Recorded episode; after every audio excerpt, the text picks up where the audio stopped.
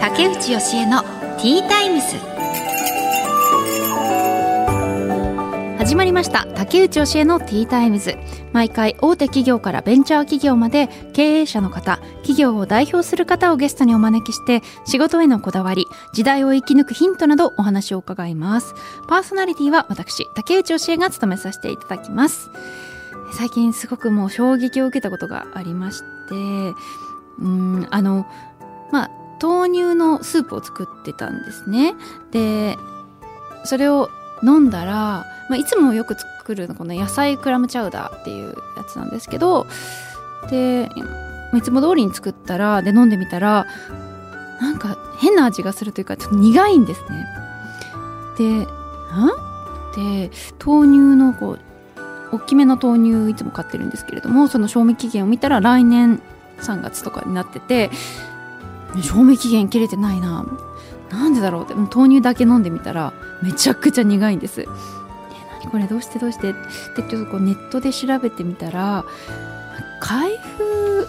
してなかったらその賞味期限なんだけど開封しちゃったらもう数日で飲んだ方がいいって書いてあってえ嘘でしょ。私知らなかったんですけど今まで。えー、割とみんな知ってます？嘘！本当ですか？私本当に初耳でした。マジか。でも豆乳って賞味期限が結構遅いなってすごい持つんだなって勝手に思ってたんですよね。牛乳とかは結構ね1週間ぐらいで切れちゃうのに。うん。皆さんももし知らないかったっていう方がいたら 気をつけてください。さあということで気を取り直して。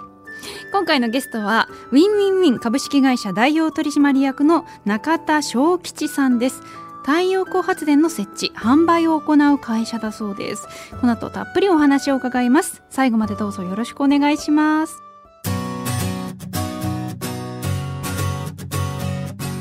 竹内由恵の T-Times。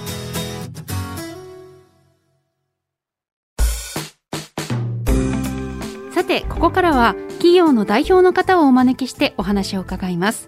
ウィンウィンウィン株式会社代表取締役中田正吉さんです。よろしくお願いいたします。よろしくお願いいたします。まずはプロフィールをご紹介いたします。中田正吉さんは1982年のお生まれ。愛知工業大学を中退された後さまざまな営業会社に転職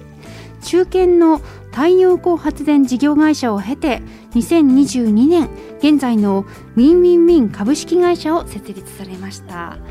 はいということで本日はよろしくお願いします。よろしくお願いします。今日は愛知県からいらっしゃったんですね、はい、そうですね、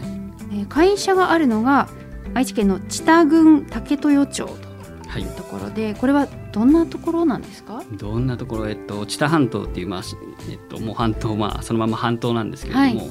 まあ、田舎すぎず都会すぎず本当にちょうどいいあの住みやすいところですね。あそうか都会も近くにあるんですか？都会もというか、えっと、名古屋までがだいたい車で30分から40分ぐらいのところなんですけれども、はいはい、うんなんていうんですかまあ本当田舎の方が近いです。あ田舎でまあでもそうですね。都心にも行きやすいし、ね、確かにちょっと離れると。はい田園風景なのかな、んでまあずっとそこで、うん、と幼少期はあの高校まではずっと竹豊町のところにいてでそこからはあのいろんな、まあ、他県も行きましたしいろんなところに住んでで最終的にはあの結婚を機にあの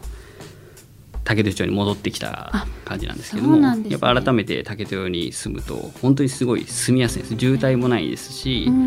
で、まあ、コンビニだとかいろんなある程度あののものも揃ってますし、はい、このウィンウィンウィン株式会社っていうこのネーミングはどこから来るんですか、まあ、いろんな営業をしてきた中でそのほとんどって会社だけが利益、まあ、お客さんに物を例えば買ってもらったりとかしても会社だけがやっぱ利益になることが多いんですけど、まあ、そんな中で、まあ、今回太陽光の会社としてさせていただいてるんですけどもあのこれっていうのはまあ当然会社も利益がないとできないんで会社も利益がありますしまあ、その受注することによってその施工会社だとか、まあ、そこにもメリットが当然ありますしそのお客さん自体も太陽光をやることによってメリットがあるなのでまあそういう部分を考えるときに全員がちゃんとあの、まあ、得をするっていう言い方だとあるかもしれないですけど、まあ、何かしらメリットのあるあのなるようにってことでちょっとあの付けさせていただいたって形ですね。えっと、改めてこのウィンウィンウィン株式会社の仕事内容を教えていただけますか？え仕事内容自体はその太陽光発電を、まあ、ご家庭がメインになってくるんですけれども、まあ、あの設置販売がメインになってきます、うん、設置販売っていうのはその太陽光発電自体を作るのは作るのはメーカーさん。メーカーさん、ね、そうです。メーカーさんなんですけどもお客様の方が太陽光自分のお家に太陽光をつけた時にどういうふうになるのかってところを、まあ、私の方があの、まあ、私自身が太陽光あの、まあ、地面につける毛型の太陽光もそうですし自分の屋根にもあの設置してるので、まあ、そういった太陽光自体はかなり熟知してる方なのでそれをまあちゃんとあのお伝えして、まあ、メリットデメリットそういった部分をしっかりあのお伝えした上でお客さんの方にメリットがあるんであれば私もお勧めしますし、まあ、ない家に関しては、まあ、やめときましょうと、そういった形であの太陽光設置をあのを検討していただいて太陽光つけたいってなった時に申請関係だとかあのそういう設置だとかそういった部分を全部あの弊社の方で、まあ、やらさせていただくという形ですね。今メリットデメリットっておっしゃったんですけどもそれぞれどんなことが、まあたね、メリットは、まあ、普通にその環境にあの優しい形で電気を作るっていうことかなって思うんですけれども。やはりそこは正直あの多分それって他の会社さんとかってかなり、まあ、今 SDGs だとかでその環境問題だとかを重視されてるとは思うんですけど私の場合はちょっとあのそこは正直私あの環境とかそういったところにやっぱ疎いわけじゃないですけどもいいとは思ってはいるんですけども正直それが本当にいいのかどうかっていうのはまあ分からない。あのいろんなこれはこんだけいいものなんですって言っても製造工程で二酸化炭素が出るんじゃないかとか、まあ、いろんな意見だとかありますので、まあ、僕の場合はそこはちょっと置いといてそのあくまでもあの家計、その生活していく上でどんなにあの環境がいいって言っても莫大にお金かかったりだとか生活が苦しくなるってなるとあのやりたくない、まあ、やれないのが実情なのであくまでもその家計に良くなるか良くならないかところで線引きさせていただいてあの太陽光を設置することによってあのその電気代を今まで払ってると思うんですけれども、うん、その電気代を払ってる費用費用よりもその太陽光を設置した費用プラスその、まあ、削減電気代が削減された費用とその売電単価っていう売電っていうのが入ってくるんですけどもそう合わせた金額の方が今払ってる金額より安くなるだろうっていうのが、あのシミュレーションという形で出せますのでそこであの今の生活よりも、まあ、軽減されますよってお家にはやった方がいいですよっていう推奨の仕方をしてますね。太陽光発電が向いている家と向いてない家って、まあ、向いてない家ってどんな家なんですか？あの屋根があのやっぱりどうしても小さくなってしまうお家、まあ、それ以上にやっぱ日射量がやっぱ一番大事で。そうですね。その地区によっても日射量って変わってきそうですね。なのでどうしても太陽光を設置しているご家庭でもあの全然そんなそんな良くなってないところ当然あると思うんですね、まあ、それっていうのはやっぱり違い日射量だとかあとはまあその先ほど言った屋根の大きさだとかあの費用対効果がどうしてもあの当然設置した費用の方が大きくなってしまえばデメリットの方が大きくなっちゃいますのでそういった部分をあの理解されずにやっちゃってるとやはりあのいい結果にはならない。ですかね。愛知県では今この太陽光発電を取り入れているお家っていうのはこう何割ぐらいとかってあるんですか？やはりこうやって私があのサラリーマン辞めてまあそのビジネスチャンスでもあるしまだまだいけるなと思ったらやはりいい屋根をしてても載せてない方って結構やっぱ多いどうしても築年数的に載せるのが不安だって方もいると思うんですけどやっぱ新しい家でもまだ載せてない方いるのでその中でやっぱ私の友達がちょうど同じ時期ぐらいに新築建てさせて建てたんですけれども太陽光つけなかったんですねその方は。あの、まあ、今後もちょっとつけるのどうしようか、まあ、悩んでるっていう話だったんでなんでっていう話を聞いたらややっぱりいまいち分からなかったりそのよくメリットがあるみたいに言うけど嘘なんじゃないかっていう話だったんで、まあ、それに関してはまあ私の方で説明して、まあ、その方つけるようになったんですけれどもそうですね。やっぱつけた方がいい家はつけた方がいいかなと思います。太陽光発電自体はいくらぐらい、まあ、その面積にももちろんよると思うんですけれども、はい、一般的には？今はもう本当にすごく安くなった。以前は専門用語的なところで単価だとかを話す方多いんですけれども、まあ、キロキロワット100万円で時期があったんですね。はい。で今それがもうキロワット20万円以下になってるわけですので、まあ、そのすごい高かった時期に比べても5分の1だとか、はいはい、そういったところになってます。でバイデン単価というのは、まあ、政府の方で国が決めてるその電気を売る単価一時期まあ増やすために家庭用ですとまあ48円っていう高額なところからも今今年度は17円。だからすごい落ちてはいるんですけれども、当時の太陽光の単価5分の1以下になってるわけなんですけども、まあ、売電単価自体はそんなにもそこまで減ってないわけなのでメリットの方が大き多いかなっていうところですね。この太陽光発電に、まあ、その今設立されてあ最近ですね。2022年に設立されてそれまではその会社他の会社の中で太陽光発電を扱っていたっていうことですけど。そうですね。前職まあおそらくまあ会社名全然出していいとあのはずなんですけど、まあ、フレッシュアップ株式会社っていうところに私あの、はい、約10年間勤めさせていただいてましてでそこで、まあ、その家庭用の太陽光からその、まあ、大きい大型の太陽光までを全部あの、まあ、携わらせていただいてで、まあ、今あの今フレッシュアップという会社はその大型、まあ、土地にあるメインの太陽光なので私はまあ今回家庭用ということで、バッティングしないような形でちょっと起業させていただいたというところですね。そうか。家庭用とその土地なんかね使わない、はい、そのそうですね。郊外に行くと、はい、結構その畑とかに多分かつて畑だったところに、ね、太陽光がバーって並んでるのをよく見かけるんですけども、はい、あれ家庭用とああいう、まあ、そうです分かれてます。分かれてるんですね。そうですね、まあ、家庭用家庭用まあそのキロワットっていう、まあ、専門用語的なところであの分かれるんですけども厳密には。あその面積で分かれるそうです。あの乗せ面積で乗せるそのキロキロワットなの10キロワット以上10キロワット未満っていうところであの厳密にあの分かれるんですけれども。電気の量えー、っとですね。キロワットってそうですね発電する量ですね。あの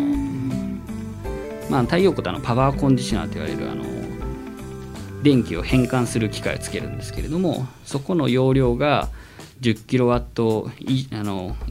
を超えるのか超えないのかでその家庭用と産業用と言われるものがあの分かれてきます。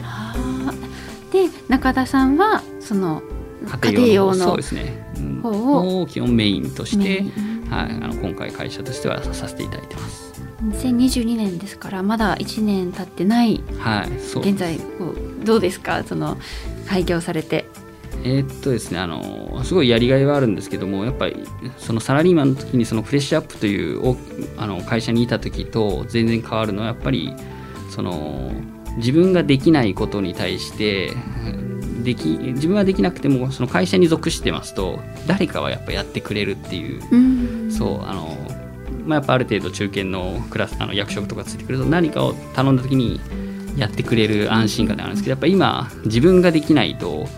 人がもやってもらえないので やっぱそこに苦戦してますね。中田さんがこうできないこととか苦手としてることはどんなことなんですか？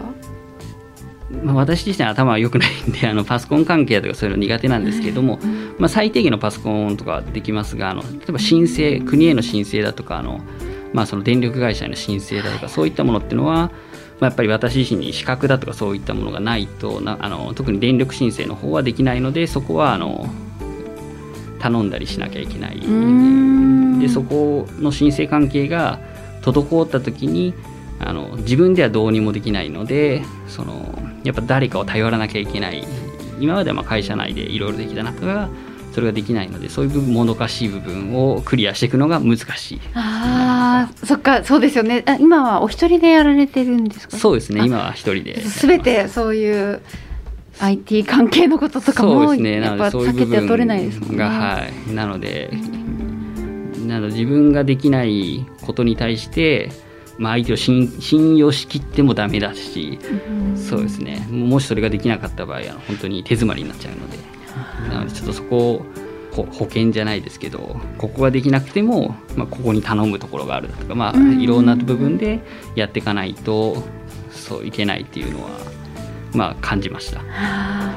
競合するその太陽光発電を扱ってる会社っていうのは何社ぐらいあるんですか、すごいたくさんあります。増えてますか、はい。最近増えてますか？需要は。いや、えっとですね、逆に家庭用だとかは減ってると思うんですね、以前、うん昔に比べると、一時期、太陽光とものすごい爆発的にあの会社がうん増えたんですけれども、まあ、そこから規制だとかいろいろな部分で厳しくなっへて、まあ、正直な話をすると、あまり儲からなくなってしまったと。なのであのそんなに家庭用の太陽光に関しては多分力入れてる会社って少ないので逆にまあ私はそこにまあ目をつけたわけじゃないんですけどもあのまあ一人なんでとりあえずはそんなにあの経費もかかることでもないですしそういう部分でちょっと参入してみたというところですね。あんまり儲からなくなってきたっていうのはどうしてですか？まあ正直あの、まあ、金額自体やっぱ物って本当にあのなんて言いますか分かっ物の価値が大体分かってしまうとやはりあの高く売れないわけなので、うんうん。あの利益を取り取りづらくなってくる。例えばその今だとその太陽光発電を設置するのに、ね、20万もかからなあえっと、1キロワットなんで大体そうですねああの利益あのメリットがあるぐらいのあのつける容量でいうと大体5キ ,5 キロワット前後ぐらいは必要なんですね。なので100万100万円円ぐらい。ぐらいは最低ラインクであのつつけた方つけないとメリットが少なくなっちゃうんですね。家の方の。しかも中田さんの場合はその仕入れてるわけだからそそういう意味でもその自分の会社に入る額っていうとそうですね。あの一つ売ったからもう爆発的にっていうわけではなくなってきた。はい、そそれは多分どこの会社も一緒で,、うんうん。でやっぱり私と他の会社とちょっと違いっていうのはやっぱりいろんな従業員のさんってものすごい多分雇ってらっしゃるのでその人たちの人件費だとかいろんな費用がかかってくるのでそのどうしても安く売りすぎあの当然ですけど売っちゃうと利益がないとあのまあ、社員とか養っていけないんである程度やっぱ利益を取らなきゃいけないのであの価格的には若干あのある程度高くしなきゃいけないだとかやっぱあるんですけども、まあ、私の場合はそんなあのお金儲けようとかそういうつもりでもあのそこ、まあ、自分の家族とか養って、まあ、自分もある程度、まあ、こうこういうのを説明するのもやっぱ楽しいのでそそういう部分を考えるとそこまでの利益はあの取らずにやっぱできちゃうのでなそういう部分でのメリットとあとあの施工だとかそういったものに関してももともと全国規模でやった会社ので、まあ、知り合った職人さんだとかそういった方にお願いするのであの、まあ、実績のない施工店とかでやるわけでもないので、うんうん。なのでそういう部分ではあのかなり弊社としての強みにはなってるのかなっていうところですね。うんでは経営理念を教えていただけますか？経営理念はあの、まあ、自分だけを、まあ、太らせないというか、まあ、それは本当にサラリーマンの時にやっぱいろんな会社とか行った時にあの使い捨てみたいにされるケースって結構多多いんですね。まあ、がむしゃらにやっても見入りが少なかったりだとか、例えばリフォームの話で言うとリフォームの営業してた時は、まあ、工事をしてもらうところもものすごい安く叩いたりだとか会社の社長さんは潤ってたんですけれども他の人たちはやっぱみんな苦しい苦しい状態ででなおかつあの、まあ、お客さんにも結構高い金額で売りつけてっていうところで、まあ、かなり悪循環の状態だったんで、まあ、そういうのを私たちはやっぱなくしたいで、まあ、今は太陽光がメインなんですけどもあの、まあ、それもなんでかというと本当太陽光ってお客さんもメリットありますしあの本当その施工って、まあ、当然施工をしてもらえばそこで利益も上がりますし当然まあ私としてもやる分の利益を取るんでだから本当誰も損しないっていうのがあのすごいいいところなんで、まあ、そういうそういう部分で、まあ、ウィンウィンウィン株式会社というものを作りました。うん。やっぱりそそれまでここに行き着くまでに経験されていたことがすごくこう、まあ辛いことというかその労働環境があまり良くなかったっていう思いがあるからこそ自分が経営する会社はそういう部分は良くしたいっていう。そうですね。あのそ本当ただそのフレッシュアップ株式会社ってものすごいクリーンだクリーン本当に私の中ですごい良かった会社なんですね。あの、はい。その以前が ちょっと最悪すぎただけであって、うんはい、ただまあそういう部分であの培ってきたところをちょっと自分の中で生かしたいなってことであのそこはやめて起業したところですね。これからの夢とか目標とかだったら教えてください。まあ、今後当然今は一人でやらさせていただいてるんですけども、まあ、今後、まあ、社員を雇ったりだとか関わってきた中で一会社員として終わらせたくないっていうのがありますね、まあ、その結局どういった風になりたいかっていう本当に一緒にあの大きくなれるようにその一社員ただ一社員じゃなくてその一緒にやっていける人をあの、まあ、育てていきたいし。これからはじゃあ社員も増やしていけるようになりたいってことですね。そうですね、あのやっぱずっと一人ぼっちはあの悲しいので、はいまずは今は一人でやるんですけれども、まあ、後々はあの増やしていきたいでその増やしていく中でその子たちもちゃんとあのこうなりたいっていうものに近づけれるようなその、まあ、教えてってあげたいなと思いますね。はい、ありがとうございます。はい、ということで、ウィンウィンウィン株式会社代表取締役中田正吉さんにお話を伺いました。ありがとうございましたありが。とうございました。竹内義恵のティータイムス。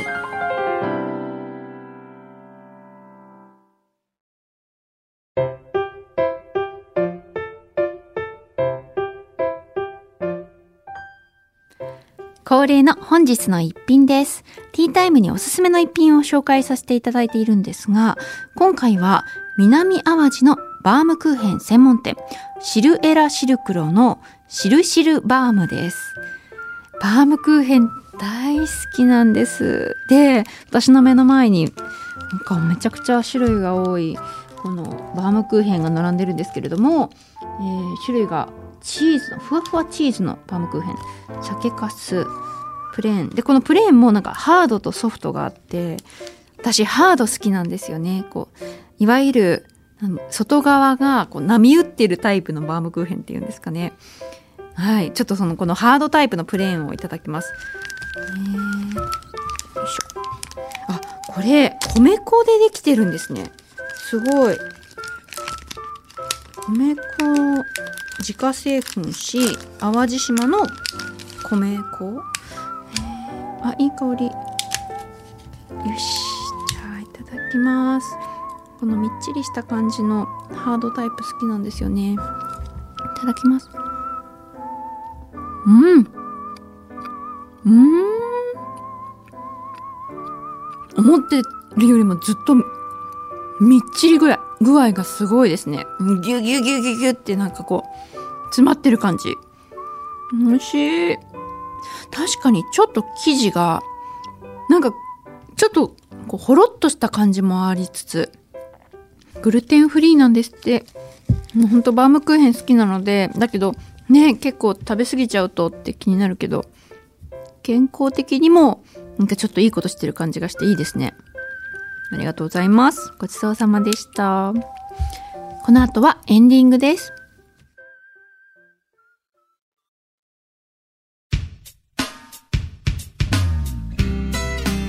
竹内教えのティータイムズ。そろそろお別れの時間となりました。ウィンウィンウィン株式会社代表取締役の中田正吉さんにお話を伺いました、ね、太陽光発電をつけると